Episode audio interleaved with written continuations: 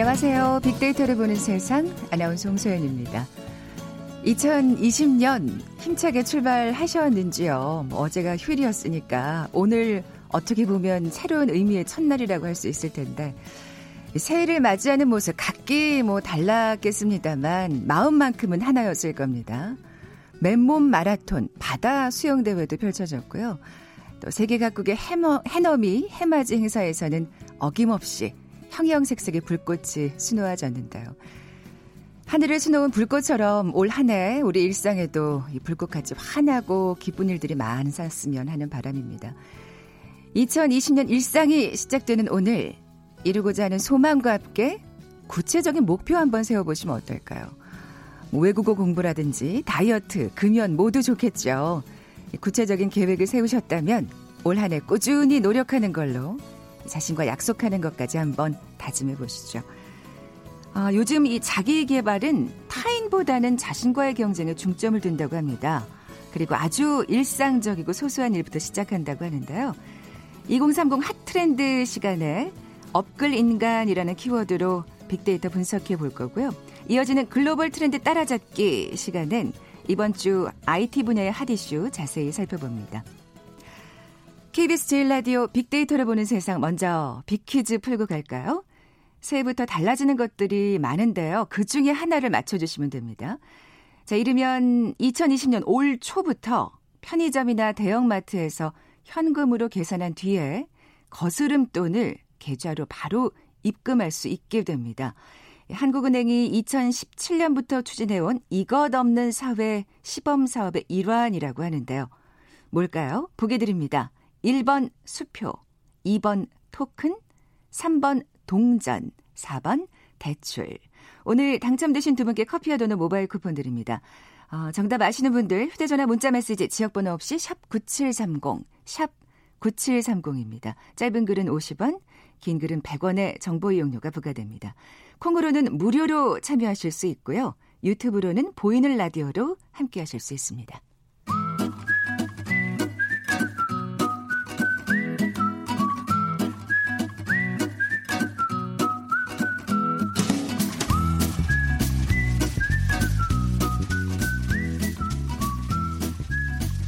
빅데이터가 알려주는 2020 핫트렌드. 오늘부터 서울대 소비 트렌드 분석센터의 전미영 박사와 함께 할 겁니다. 안녕하세요. 안녕하세요. 네, 새해 복 많이 받으십시오. 새해 복 많이 받으십시오. 네, 저희 2020년 새해 잘 부탁드립니다.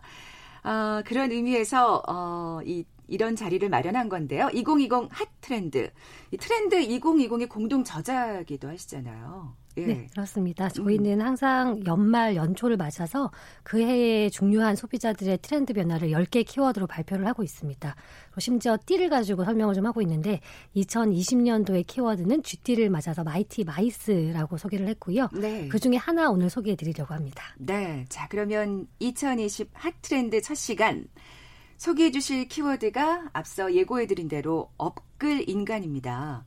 어, 업글 인간 어떤 의미일까요? 네. 아, 우리 어른들은 참 싫어하는데 말 줄임말 싫어하시죠? 업그레이드 줄여서 요즘 업글, 업글 이런 표현 하거든요. 네. 그래서 저희가 이런 업그레이드, 자기 개발, 업그레이드에 관심이 많은 우리 젊은 소비자들의 그런 현상들을 업글인간 이렇게 이름을 좀 지어 봤습니다. 그래서 어떤 업그레이드를 원하고 그것이 왜 나타났고 또 그것이 어떤 새로운 기회를 주는지 그런 말씀 나누겠습니다. 네. 뭐 사실 새해 맞아서 뭔가 목표를 세우고 또 이제 다짐을 하는 거는 정말 자연스러운 일인데요. 그러니까 아 이렇게 자기 개발을 하겠어라고 막 사실 잘 지켜지진 않습니다만. 맞습니다. 근데 뭔가 그 자기 개발이 요즘에 특별히 달라진 점이 있는 건가요? 네. 사실 자기 개발을 한국인들이 안 한 적은 단 한 번도 없었죠. 네. 10년 전, 20년 전에 그렇죠. 우리 부장님, 상무님도 하셨을 거예요. 그런데 과거의 기성세대의 자기 개발은 업무 집중도가 굉장히 높았어요. 업무 연관도가 높았습니다. 음. 그러니까 은행에 다니시는 분들은 어, 금융사 자격증을 좀 따신다든지 그리고 우리 회사가 베트남에 지사를 내면 베트남 어학을 공부한다든지 내가 지금 하고 있는 일을 일을 더 잘하기 위한 그런 형태의 자기 개발이 많았던 것 같고요. 네. 필연적으로 남들과 경쟁을 해야 됐어요. 그렇죠? 옆에 있는 다른 부장님보다 내가 어학 점수가 높아야 뭐 해외 파견도 할 수 있고 승진도 될 수 있고 맞습니다. 예. 그런 관점이었다면 요즘 세대의 요즘 시대의 자기 개발 업그레이드의 관점은 굉장히 사소하고 소소해졌습니다. 아 저거 왜 하고 있지? 약간 이런 느낌. 회사와 별로 업무와 관련이 음. 없고요. 그러다 보니까 자기 자신과 경쟁합니다. 이걸 하기 싫은 나와 경쟁을 해서 이걸 해 내고야 말겠어. 그래서 경쟁 상대가 농담으로 어제의 나다 이런 말까지 하거든요. 어. 어제의 나보다 조금 더 나은 사람이 되보자. 이런 관점의 업그레이드 인간, 업글 인간이 등장하고 있습니다. 네, 남이 보기에는 사실 저게 무슨 새해 목표야 하는 거지만 본인한테 굉장히 중요한 어떻게 보면 앞서 잠시 얘기했지만 일상적이고 소소한 목표들 어떤 사례들이 있을까요? 네, 아마 굉장히 재미있다고 느끼실 텐데요. 네. 하루에 하늘 두 번 보기 이런 목표 세우신 분도 계세요. 하늘 한 번 보기 힘드니까. 그렇죠? 아, 맞아요. 근데 이거 정말 의미 있는 또 목표네요. 물 예. 1리터씩 마시기, 계단 음. 3계단 올라가기, 책 한 페이지씩 읽기, 뭐 하루 5분 일찍 일어나기. 자기와의 다짐인데 그런 음. 것들을 통해서 작은 성취감을 느끼고요. 그 성취감을 또 해서 내가 또 살아 있구나, 잘 살고 있구나 이런 기쁨까지 누리기 시작했습니다. 같습니다. 네. 근데 사실 굉장히 소소한 것 같지만 들어보면 또 굉장히 의미 있는 것들이 참 많은 것 같아요. 이런 현상 때문에 유행하는 컨텐츠도 있다고요. 네, 맞습니다. 유튜브에서 발표를 했는데요. 요즘 검색하는 인기 순위로 발표를 했는데 이런 표현이 있어요. Get ready with me. 함께 준비합시다. 이런 뜻일 텐데요. 네. 이게 어떤 영상이냐?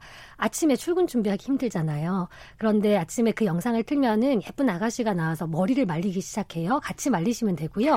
눈썹을 그려요. 같이 그리시면 돼요. 출근 준비를 같이 하는 영상입니다. 아. 출근하기 싫은 나를 독려해서 그것을 맞아요. 해내고 마는 거죠. 그냥 정말 1분만 더 1분만 더 하면서 막 계속 이불 속에서 꼼지락거리게 되잖아요. 맞아요. 예, 예. 비슷한 맥락에서 클랜 위드미도 있어요. 클랜 위드미는 청소를 같이 하는 영상입니다. 어, 이거 저한테 필요하겠는데요. 그렇죠. 어떤 예. 주부님께서 안방에서 침대 정리하시면 옆에서 따로 하면 되고요. 그 음. 그 그분이 거실로 나가시면 같이 나가시면 돼요.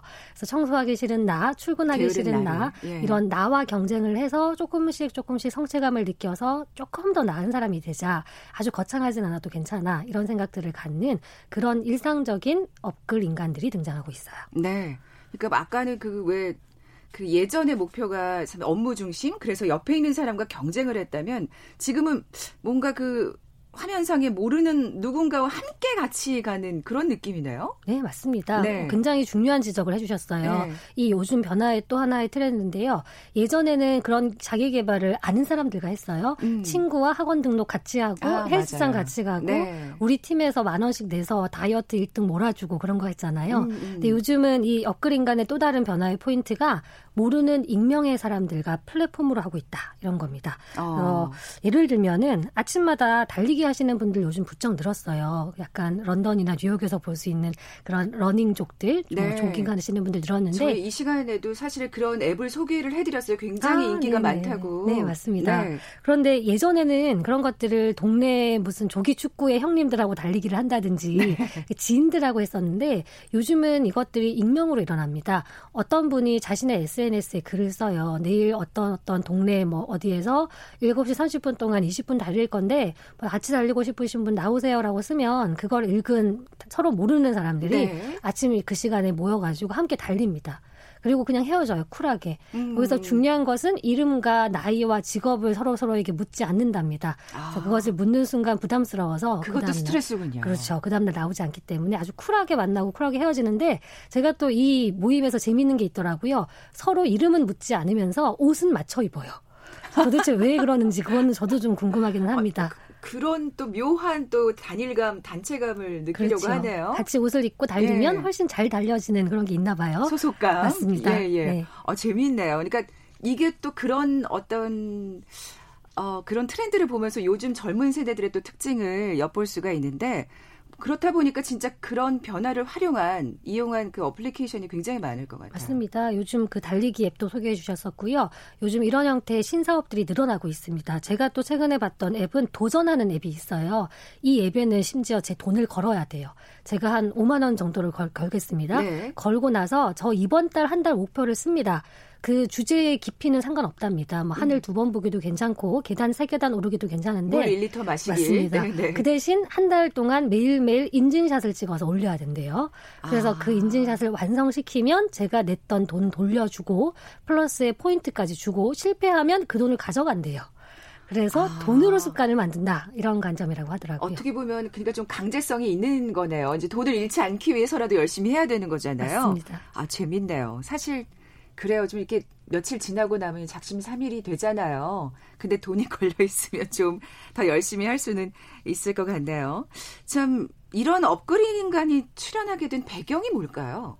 저는 가장 근본적으로는 사람들이 이 시간을 많이 확보하게 된 것 같아요. 특히 저는 어, 우리 주 52시간이 생각보다 자리를 잘 잡으면서 네. 어, 요즘은 특히 기업 다니시는 분들은 출근 퇴근 시간이 굉장히 빠르시더라고요.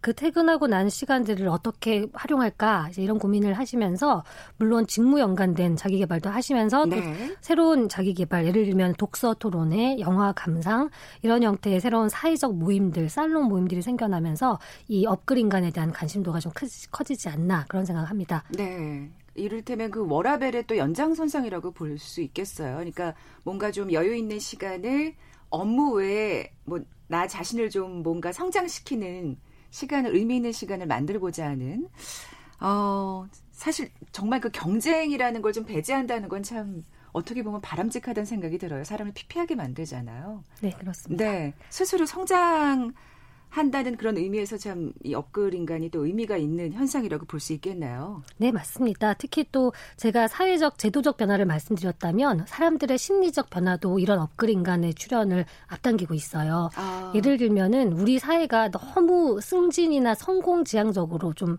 그동안 달려왔잖아요. 네. 회사에서 내가 남들보다 빨리 승진하고 빨리 성공해야지 이런 생각이 있었다면 요즘 젊은 우리 소비자들은 좀 변화의 포인트가 승진이나 성공 성장보다는 내 스스로의 성장에 좀 방점을 두기 시작했습니다. 네. 그러니까 예를 들면은 어, 내가 회사에서 어떤 직급을 달고 나와서 다른 회사로 가 부장을 달고 나왔어 이런 것들이 어, 좋은 이직의 성공 포인트가 아니고요. 네. 너는 이 회사에서 이러한 새로운 서비스와 새로운 상품의 기획부터 런칭까지를 전부 다 경험해 봤니? 이런 것들이 새로운 이직의 조건이 되기도 하고 아. 나의 새로운 신사업을 나만의 개인 사업을 하는 기준이 되기도 하기 때문에 요즘 젊은 세대일수록 회사 에서 승진의 목을 매기보다는 다양한 경험들을 해보려고 하더라고요. 음. 그래서 그 경험을 나의 것으로 만들어서 나중에 내가 이거 자산으로 삼아야지. 그러니까 승진에서 성장으로 이 사람들의 관심사와 패러다임이 그쪽으로 서서히 옮겨가고 있기 때문에 이런 업글 인간이 등장한다 이렇게도 볼 수 있겠습니다. 네, 사실 그래요. 그러니까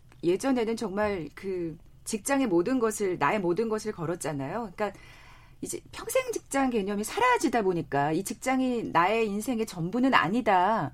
그런 생각들이 많아지면서 또 이렇게 사실 아까 말한 대로 워라밸, work, work and life balance가 또 생기기도 하고 그래서 또 업글 인간까지 등장하는 게 아닌가. 네, 맞습니다. 그런 생각이 드네요. 네. 프랑스 자수로 취미하시다가 나중에 그것으로 사업도 하실 수 있고요. 또 그렇게 되면 정말 그렇죠. 그게 또 새로운 제2의 인생이 된다 그렇죠. 그러면 또 얼마나 의미가 맞습니다. 있겠어요.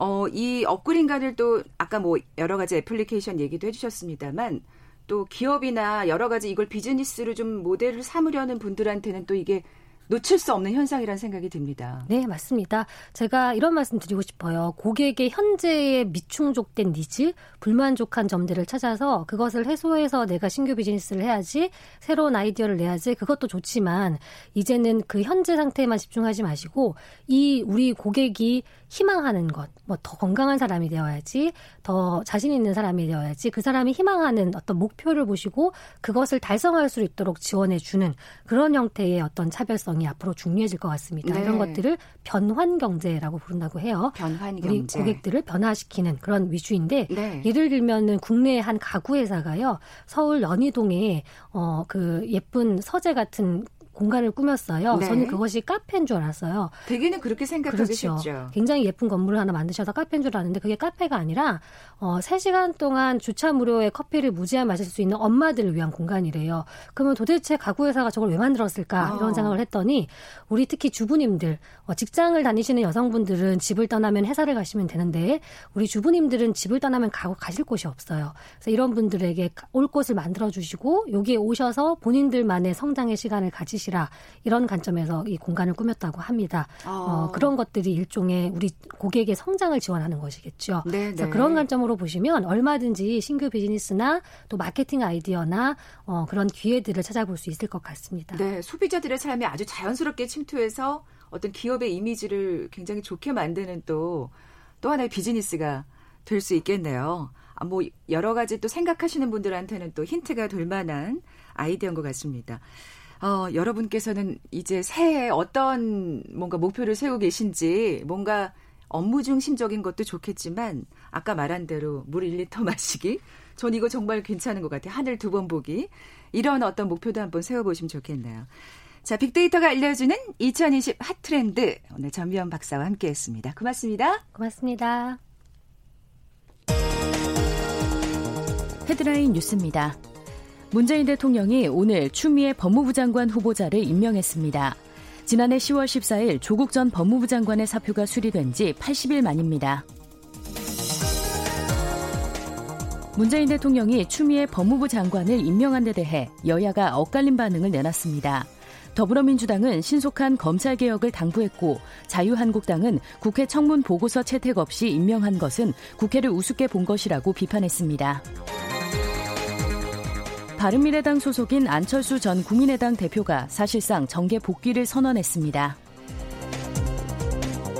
안토니오 구테흐스 유엔 사무총장은 현지 시간 1일 북한이 핵 미사일 시험 재개를 시사한 것과 관련해 깊이 우려한다고 밝혔다고 타스 통신이 유엔 대변인을 인용해 보도했습니다.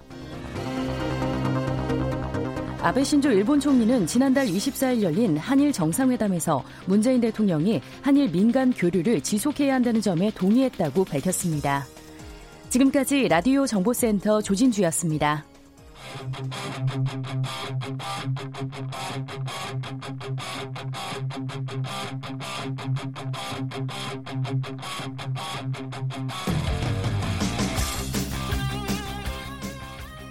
궁금했던 분야의 다양한 소식들 재미있고 알기 쉽게 풀어드리는 시간이죠. 글로벌 트렌드 따라잡기. 한국인사이트 연구소 김덕진 부소장 나와 계세요. 안녕하세요. 네, 안녕하세요. 네, 먼저 퀴즈 내주세요. 네, 2020년 2020년 새해가 밝았죠. 새해 복 많이 받으시고요. 네, 네 새해부터 아 진짜 그렇구나. 그러니까요. 죄송해요. 저는 네 인사를 안 했네. 새해 복 많이 받으십시오. 네, 새해 복 많이 받으십시오. 네, 2020년도 잘 부탁드립니다. 네, 아유 달라지는 것 중에 하나가 인사를 받는 것부터 좀 시작이 되는 것 같은데 새해부터 달라지는 것 중에 하나에 대해서 퀴즈를 좀 드리죠. 네. 이름은 2020년 초부터 편의점이나 대형마트에서 현금으로 계산한 뒤에 거스름 돈을 계좌로 바로 입금할 수 있게 야. 바뀐다고 그래요. 그래서 소비자들은 스마트폰 앱을 통해서 모바일 현금 카드나 현금 IC 카드에 연결된 본인 계좌로 적립을 할 수 있는 것인데 한국은행에서 2017년부터 추진해온 이것 없는 사회 10원 사업의 일환이라고 합니다. 무엇일까요? 음. 1번 수표, 2번 토큰, 3번 동전, 4번 대출입니다. 네, 정답 아시는 분들 저희 빅데이터로 보는 세상 앞으로 지금 바로 문자 보내주십시오. 휴대전화 문자 메시지 지역번호 없이 샵 9730, 샵 9730입니다. 짧은 글은 50원, 긴 글은 100원의 정보 이용료가 부과됩니다. 자, 그러면 어, 새해 첫 주 네. 화제가 된 IT 분야의 이슈부터 살펴볼까요? 네, 이번 주는요. 일단은 인공지능과 관련된 얘기를 좀 자세히 해보려고 합니다. 네. 뭐 우리가 빅데이터 그리고 뭐 인공지능 이런 얘기 계속 많이 들어왔는데 실제로 얼마큼 지금까지 발전했는지와 관련된 보고서가 나왔어요. 그래서 어. 이 얘기를 좀 드리려고 해요. 스탠퍼드대에서 인공지능 인덱스라고 하는 2019 보고서를 냈습니다. 그래서 인공지능이 얼마나 빠르게 이제 성장하고 있는가에 대한 이야기인데 사실 생각보다는 네. 더디다는 또 그런 우리가 그런 또 뉴스도 한번 다뤘었잖아요. 그렇죠.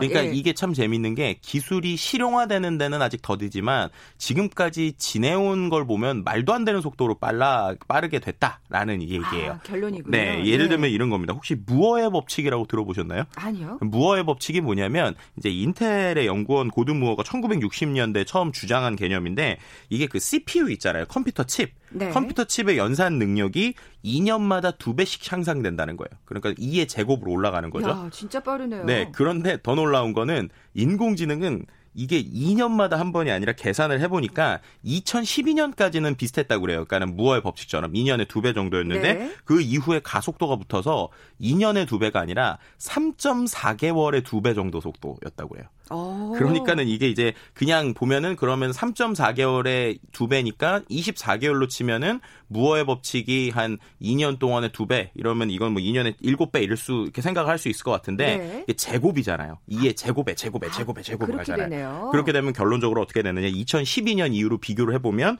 무어의 법칙에 비해서 30만 배 이상 속도가 빨라진 겁니다. 이야. 그러니까는 뭐 말도 안 되는 속도라고 볼 수 있죠. 엄청난 가속도가 붙은 셈이고요. 네, 그러니까 2012년의 인공지능 기술과 2019년 말의 인공지능 기술 비교해 보면 30만 배 정도 좋아졌다. 라고 이제 생각을 하시면 될 것 같아요. 그 2012년 이전에는 사실 그런 달리 얘기하면 네. 정말 아무것도 없었다는. 네, 그 그때까지는 무할 법칙처럼 약간 두 배 정도씩만 예, 증가를 예. 했는데 이제 그렇게 된 이유가 우리가 알다시피 뭐 알파고나 이런 거 얘기할 때 제일 중요한 것 중에 하나는 하드웨어. 그러니까는 클라우드나 여러 가지 기술들에 대한 이야기를 하고 있어요. 네. 그리고 알고리즘을 훈련시키는데 시간이 그래서 엄청나게 줄어들었다는 것인데 예를 들면은 이미지를 분류하는 이미지넷을 훈련하는 시간이 최근 2년 사이에 180분의 1 수준으로 짧아졌다고 그래요. 그러니까 2017년에는 어떤 이미지 안에 있는 사람들이나 내용을 분석하는데 3시간이 걸렸는데 이게 2019년 7월에는 88초밖에 걸리지 않았고 야. 또 중요한 건 비용이 예전에 수천 달러가 들었던 게 수십 달러 수준. 그러니까는 급감했다라고 볼 수 있을 것 같습니다. 그리고 이미지 인식의 정확도도 계속적으로 올라가고 있는데 정확도가 85% 이상. 근데 2013년엔 이게 62%였거든요. 음. 그러니까 이제 어떻게 보면 소위 껑충 뛰었다라고 볼 수 있을 것 같고 그리고 번역하는 거 있잖아요. 요즘 요즘에 보면은 검색기들이 어, 번역 기술이 상당히 좋아졌다라고 이제 느끼게 되는데 번역 시스템 수도 한 2년 사이에 3배 정도 늘어났다라고 볼 수 있을 것 같습니다. 네. 야, 근데 이제 이렇게 빨라지면 진짜 좀 있으면 아주 그냥 뭐 수초 만에 모든 걸 다 해결하는 네. 인공지능이 등장할 것 같은데 사실 지금 이 번역 얘기를 하셨잖아요. 네네. 네. 이런 얘기를 딱 들으면 아유 그러면 또 직업이 또 하나 없어지나? 막 이런 위기감을 사실 네. 느끼게 되잖아요. 그렇죠. 실상은 그렇지 않다면서요. 네, 그러니까 직업이 변화한다고 설명을 드리는 게 정확할 것 같아요. 네. 그리고 뭐 번역 얘기도 하셨지만 제가 이번에 논문 쓰면서 느낀 건데 논문을 아무리 영어 번역기로 돌려도 제대로 번역이 안 아직, 되더라고요. 아직까지는. 네. 네. 어쨌든 네, 직업수와 관련된 얘기를 좀 볼 때 중요한 거는 인공지능 관련 직업수의 변화를 봤어요. 그래서 미국의 사례이긴 합니다. 그런데 인공지능 일자리의 비중이 2010년 이후로 5배 정도 늘어났다고 합니다. 그래서 아. 전체 일자리 중에서 미국에 있는 일자리 중에 0.26%였던 게 1.32% 그리고 1% 이상으로 올라왔다는 것인데요. 그러니까 물론 음. 없어지는 직업도 있지만 이와 관련된 또 직업이 변화하면서 늘기도 하는군요. 그렇죠. 그리고 연봉 역시도 엄청나게 늘어나고 있어요. 보수가 뛰는데 수요가 늘어난 만큼 보수가 뛰고 있다는 겁니다. 그래서 인공지능 엔지니어의 평균 연봉이 2018년에는 한 아, 아 이, 그러니까 2018년 기준으로 네. 우리나라 돈으로 2억 6천만 원 정도래요. 근데 소프트웨어 개발자가 보통 1억 2천만 원. 그러니까는 워낙 뭐 미국이 뭐 땅값도 비싸고 아니 그뭐 임대료도 비싸고 이래서 비싸지만 어쨌든 소프트웨어 개발자들 일반적인 소프트웨어 개발자보다 어떤 인공지능과 관련된 개발을 하시는 분들이 두 배 이상의 예, 연봉을 받고 있다. 그러니까 그만큼 이제 그 많이 귀해졌다라고 볼 수 있을 것 같고요. 이게 젊은 세대들은 이거 좀 참고해야 돼요. 네, 그러니까요. IT 분야의 어떤 관련 일을 좀 음. 어, 전문직으로 갖 기를 네. 그게 어떻게 보면 뭔가 어, 대세 직업이 될 수 있는. 음, 그렇죠. 예. 왜냐하면 스타트업에 대한 투자도 인공지능 관련 쪽에 좀 많이 늘어났어요. 그래서 2018년에 46조 원 이상의 투자가 들어갔고 돈이 가장 많이 몰리는 분야가 이 자율주행차 분야입니다. 그래서 음. 자율주행차 분야에 돈이 많고 그 다음에 의료 연구, 안면 인식 그리고 로봇 자동화 분야에도 이 스타트업과 관련돼서 어, 투자가 계속 늘어나고 있고 이게 연평균 한 50% 이상씩 계속 늘어나고 있다라고 지금 얘기가 되고 있는 상황입니다. 네, 뭐 그렇게 직업의 변화를 좀 구체적으로 얘기하자면 음. 뭐 소위 21세기판 인형 눈붙이기 같은 알바가 생긴다는데 이게 무슨 얘기예요? 네, 이게 이제 상당히 흥미로운 얘기인데요. 앞서서 설명드린 거는 뭔가 그러면 프로그래머 기술적인 것들만 있을 것 같잖아요. 네. 근데 아, 여기 제가 잠깐 얘기했을 때 자율주행차 부분에 돈이 몰린다고 그랬는데 이 자율주행차 부분에 돈이 몰리는 어떤 구조를 보면 상당히 재밌습니다. 왜냐면 인공지능이요 발전을 하기 위해서는 일단은 기초 데이터가 필요해요. 근데 그 데이터는 뭐 예를 들어서 인공지능이 로봇처럼 뭐 사람처럼 돌아다니면서 자기가 사진을 찍고 이럴 수는 없잖아요. 아. 그러니까 결국 그건 사람이 해야 되는 거예요. 네네. 네. 그래서 그 말씀하신 것처럼 이제 인형 눈알 붙이기 같은 아르바이트, 단순 아르바이트가 국내에서도 상당히 많아졌습니다. 그러니까 그 데이터를 만들어주는 일을 이제 인간이 해야 되는 네, 거죠. 네, 그렇죠. 그래서 이제 한 우리나라에도 있는 그 크라우드 소싱 웹사이트인데 이런 거예요. 제가 들어가서 프로필이나 제 주소나 뭐 어학 성적 같은 걸 넣습니다. 그리고 나면은 거기에 이제 내가 할 수 있는 아르바이트가 떠요. 근데 그 중에 이런 게 있는 거예요. 전통시장 이미지 수집. 아. 네, 그건 뭐냐면 제가 직접 전통시장에 가서 그 상가 사진을 찍는 거예요. 그럼 상가 사진을 찍으면 그 안에 뭐 예를 들면 간판도 있을 거고 내용도 있을 건데 이런 걸 활용해서 데이터를 모은 회사는 예를 들면은 그 전통 시장 안에 있는 지도를 이제 자, 이제 자동으로 만든다든지 이런 식으로 하는 거예요. 근데 이게 생각보다 또 고소득인 부분도 있습니다. 이건 이제 한 30분 작업해서 3만 원 정도 받으셨다고 뭐 이런 아. 기사도 있는데 네네. 네. 그런 것처럼 다양한 형태의 데이터를 만들어주고 그것에 대해서 검수를 한다거나 예를 들면은 음. 텍스트 글자를 인공지능이 잘 나누었는지 안 나눴는지 이런 걸 보는 이런 이제 소위 단순하지만 의미가 있는 그렇죠. 일들이 좀 많이 늘어나고 있고 국내에서도 특히나 이런 데이터와 관련된 일들이 최근에 좀 많이 늘어나고 있다라고 설명을 드릴 수 있을 것 같습니다. 네. 근데 사실 이런 그러니까 뭐 이건 직업 아닌 직업 아르바이트는 진짜 어, 모든 IT 분야에서 다 필요한 또 작업 아닌가요? 그렇죠. 아까 말씀하신 대로 네. 자율주행차도 그렇고 네. 굉장히 그 손이 많이 가는 네. 인간만이 할 수 있는 차별화된 네. 그렇죠. 이게 어떻게 보면은 글로벌적으로도요. 실제로 중국하고요. 그다음에 인도에서요. 이 인공지능 기술을 이제 높이는데 상당히 중요한 역할을 하고 있습니다. 음. 특히나 이제 인도의 노동력이요. 그 말씀하셨던 자율주행차 관련 쪽에서 상당히 큰 역할을 하고 있어요. 네, 왜냐하면 자율주행차가 생각을 해보시면 움직일 때 그 카메라가 많은 사진을 찍을 거잖아요. 계속 사진을 찍습니다. 그럼 그 사진에 이게 사람인지 아니면은 건물인지 아니면 어떤 공간인지 이걸 계속 이제 찍는 거예요. 근데 그거를 이제 그 인공지능 자체는 이게 뭔지를 파악을 못 하는데 이게 네모로 라벨을 딱 체크를 하면 그게 사람이다. 아니면 그게 어떤 그 어떤 뭐 건물이다 이런 것들을 이제 마지막에 이제 사람이 체크를 하는 거로 음. 보시면 될 것 같습니다.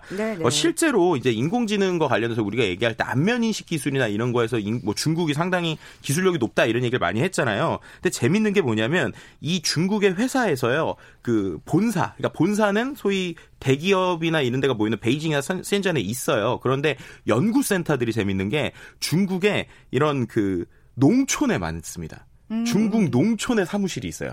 어. 왜냐하면 이 노동력이 싼 거예요. 네, 그래서 네. 그분들이 많은 사진 데이터를 거기에서 그냥 구분을 하는 겁니다.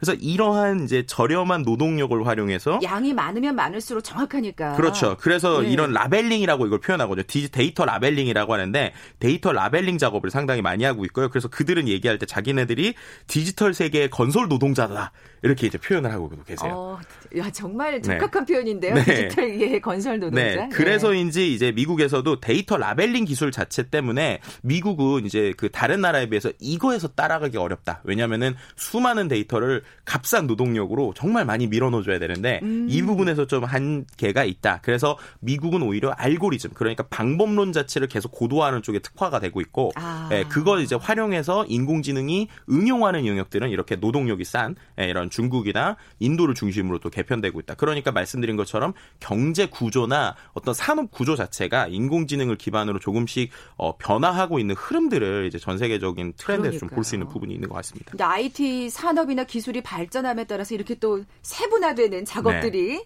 볼 수가 있네요. SNS 상의 의견은 어떻습니까? 네, SNS 상에서도요. 그와 관련돼서 좀 다양한 의견이 있는 것 같아요. 인공지능이 산업을 바꾸고 경제 시스템을 바꾸는데 사회 시스템이 과연 그와 맞게 변화할 수 있을까? 이게 걱정이다. 이런 얘기도 있는 거예요. 아. 네, 예를 들면 아르바이트 하시는 분들은 정말 아르바이트만 할 수 있는 거 아니냐 이러다가 내가 기술력이 없으면 그것만 하는 거 아니냐. 또 어느 순간에는 이렇게 계속 학습한 것들이 인공지능이 스스로 학습을 할 수 있게 되면 결국 이제 인형 눈알 붙이는 작업이 없어진 것처럼 이것도 없어지는 거 아니냐.